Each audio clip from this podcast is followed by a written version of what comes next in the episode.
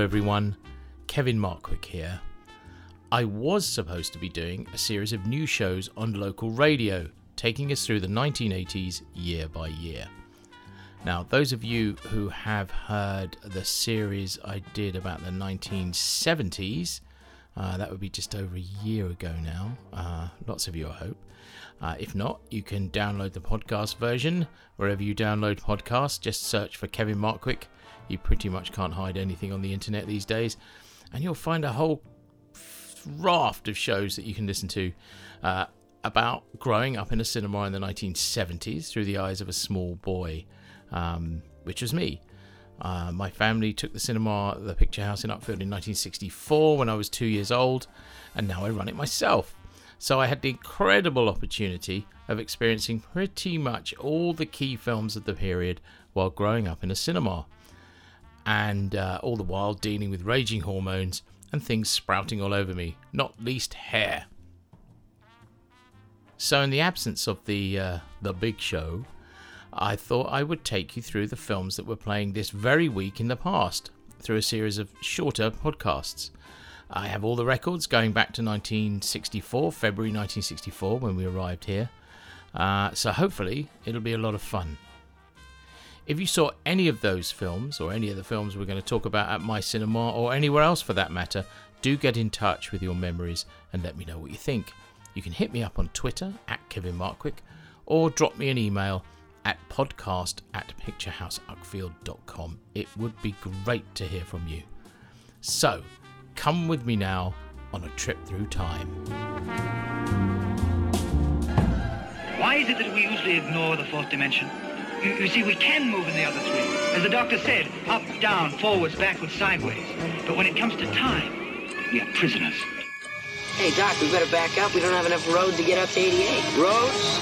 Well, we're going, we don't need roads. You maniac! You blew it up! Oh, damn you! God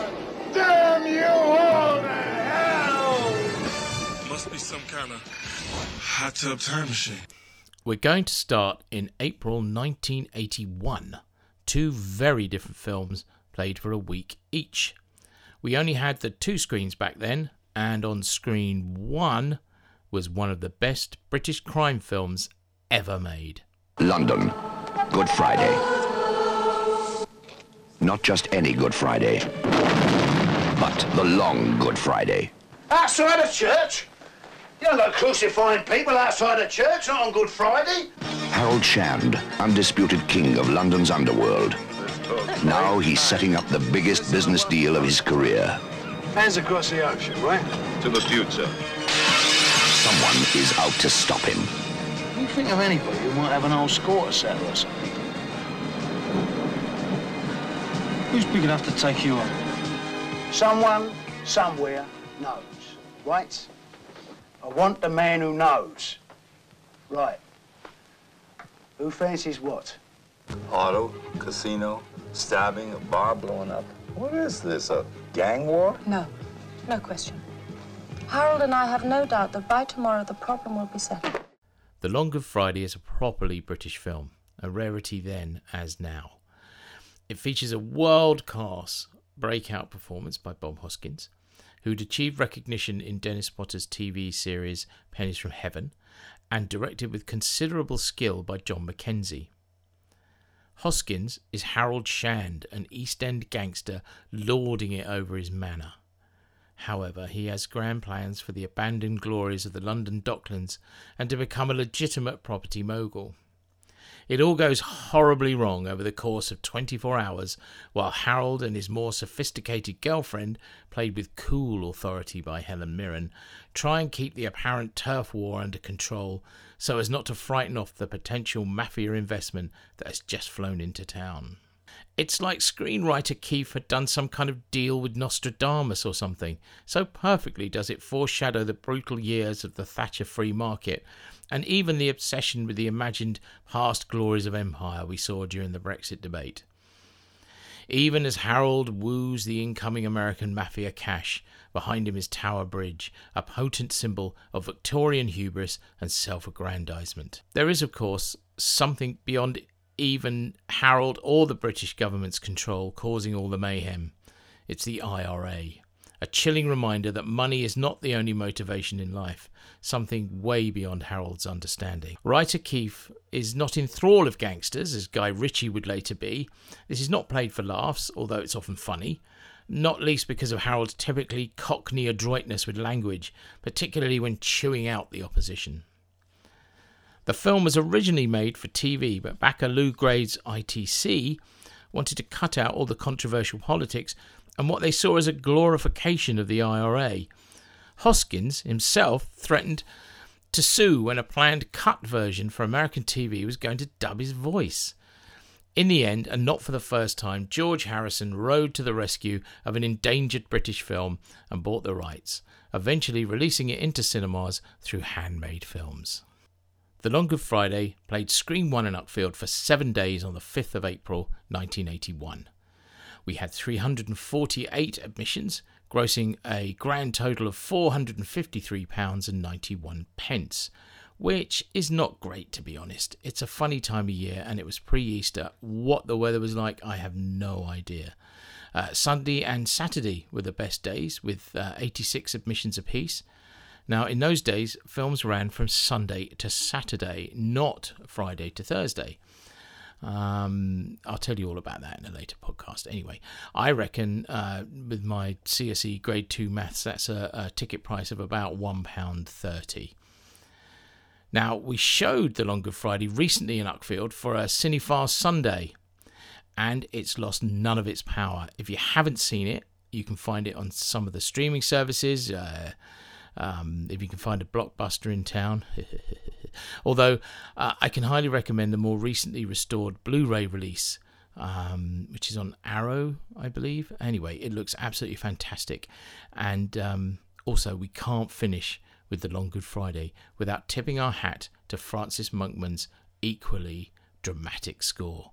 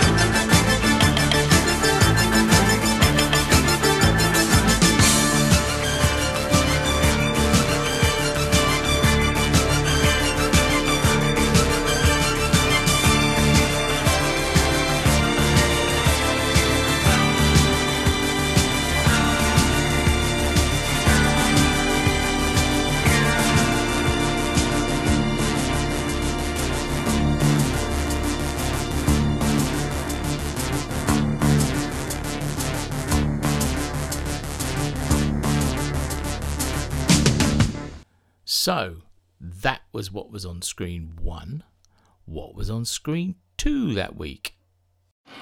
What? Now let me finish, okay? And don't go flying off the handle. You gave that promotion to Bob Enright instead of me. I've got five years seniority over him. I know that. For Christ's sake, I trained him. I know that, but see, the, the company. Oh, the company bullshit. It's your decision. You promoted him. You tell me why. Well, in the first place, see, Bob does have a college degree. Oh, brilliant. Brilliant. While he's away at college getting his precious, useless degree, I'm working my butt off at this company. And in the second place, he does have a family to support. And I don't? What has that got to do with Wait, anything? Violet, look, my hands are tied here. The company needs a man in this position. Clients would rather deal with men when it comes to figures. Oh, now we're getting at it. I lose a promotion because of some idiot prejudice. The boys in the club are threatened, and you're so intimidated by any woman that won't sit at the back of the bus. Spare me the women's lib crap, okay? Now, I know how you feel, and I understand it. You understand zilch. I understand I'm still a boss here. And even though you might be pretty valuable out there, you better get a hold of yourself. I'm not going to sit here and take this. God damn it. Doralee, get in here!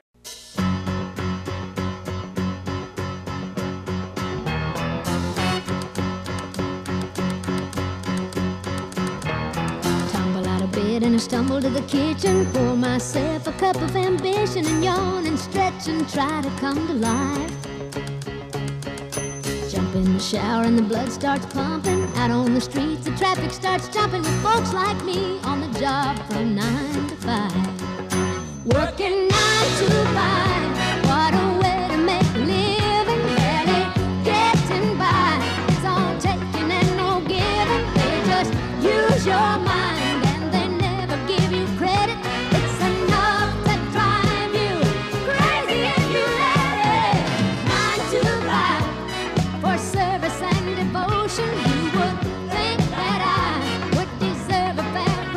Want to move ahead, but the boss won't seem to let me. I swear sometimes that man is out to get me.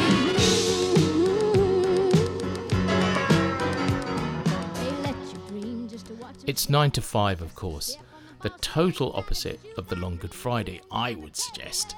Uh, although it was certainly subversive in its own way and actually very progressive for a mainstream film, particularly for 1980, uh, which was when it was made. Um, it was written by Patricia Resnick and starred Dolly Parton, Jane Fonda, and Lily Tomlin. Uh, you know the plot. Um, it's kind of not gone away, really. There's even a stage musical now, I believe. Uh, they play the three put upon office workers taking revenge on their bullying, self centered, misogynistic boss, played by Dabney Coleman. Uh, who'd made a speciality of that sort of character in the early 80s, not least in Sydney Pollack's brilliant Tootsie in 1982. And, crucially, they make a far better job of running the department than he does while they have him tied up in his own house. I had another look at it this week, and um, actually, I don't think I've seen it since it came out, and it mostly holds up. The central message comes through loud and clear, and sadly, it's still very relevant. But some of the hijinks in the second act stretch credibility, and Jane Fonda fails to convince as a sort of mousy, mousy woman. Uh, but there are some good laughs, not least the fantasy sequences uh, that each of the women have about how they would take their revenge on Coleman, and it remains an important milestone. It also played seven days, 5th of April, but in screen two. Uh, it came in second to the Long Good Friday, actually, just uh, grossing £417 and 39p, not too far behind, 320 admissions. The Long Good Friday was an X certificate, um, but I was surprised to see 9 to 5 was a double A, which meant that no one under 14 would be admitted. Uh, the only thing I can think is that um, the sequence where they all get stoned took it past the A certificate. Can't be having that sort of thing, can we? No, no, no, no, no. And now, as it's 1981, we're also deep into the worst time in history for cinema uh, in terms of admissions in the UK. Uh, present circumstances accepted, of course.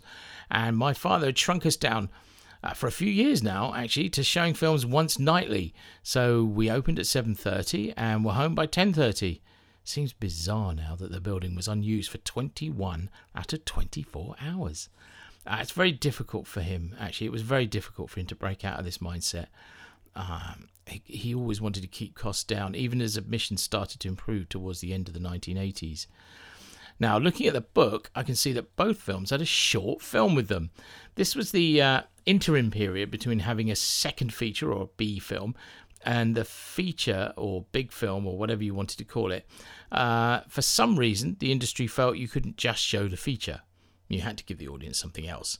Um, so the answer they came up with was to make them sit through god awful 20 minute short travelogues or films about bread making. I can think of some real corkers, had to show some absolute dirge over the years. Um, Pete Murray goes to Nottingham, uh, being one of the most excruciating. Who knew 20 minutes could pass so slowly? Anyway, uh, my dad would occasionally try and put something uh, more fun or uh, entertaining on instead of uh, Jane Flies with a Lion. That was a good one about uh, aircrew on British Caledonian. Yeah. Global Queensway. Oh dear. But even he had to admit that Look at Life, the old rank series from the 50s and 60s, was a bit long in the tooth by 1981. Although he did hang on to them actually way past the time he should have. One of the things he liked to shove on was a short by the great Bob Godfrey, uh, and there were several great ones, Henry 9 to 5 probably being the most famous. Godfrey was probably best well known for um, Rhubarb and Custard on the BBC, but his short films were, were brilliant fun.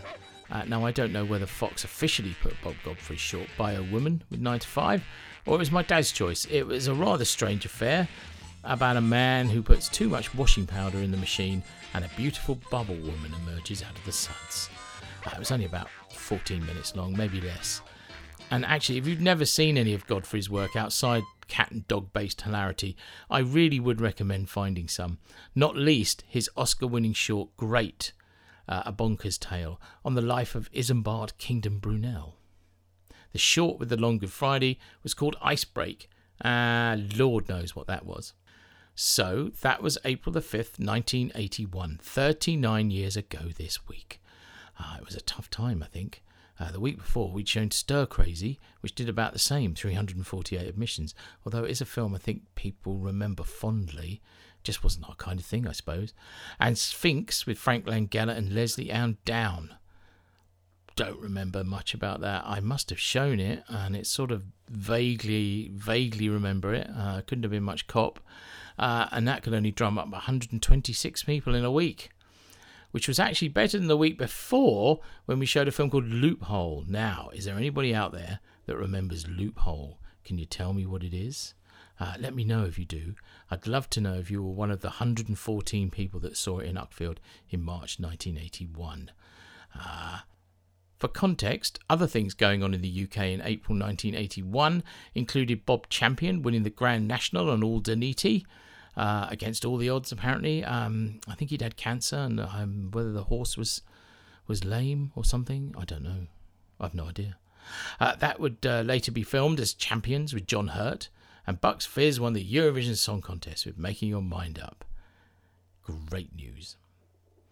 I was actually a confused and lonely, spotty 19 year old um, I'd recently returned from working in London for a couple of years, but that's not for now. I can I can offload all of that on you later. Now, each week I'm going to try and pick a less well-known film from the period that I think you might like. Now, I mean, it may be very familiar to some of you, but uh, anyway, I shall soldier on, and this week I'm going to pick Lawrence Kasdan's steamy neo noir thriller Body Heat. Um, uh, slight warning: don't watch it with your mum and dad. Um, you know, it, I think it was a was it an certificate? Yeah, I think it was.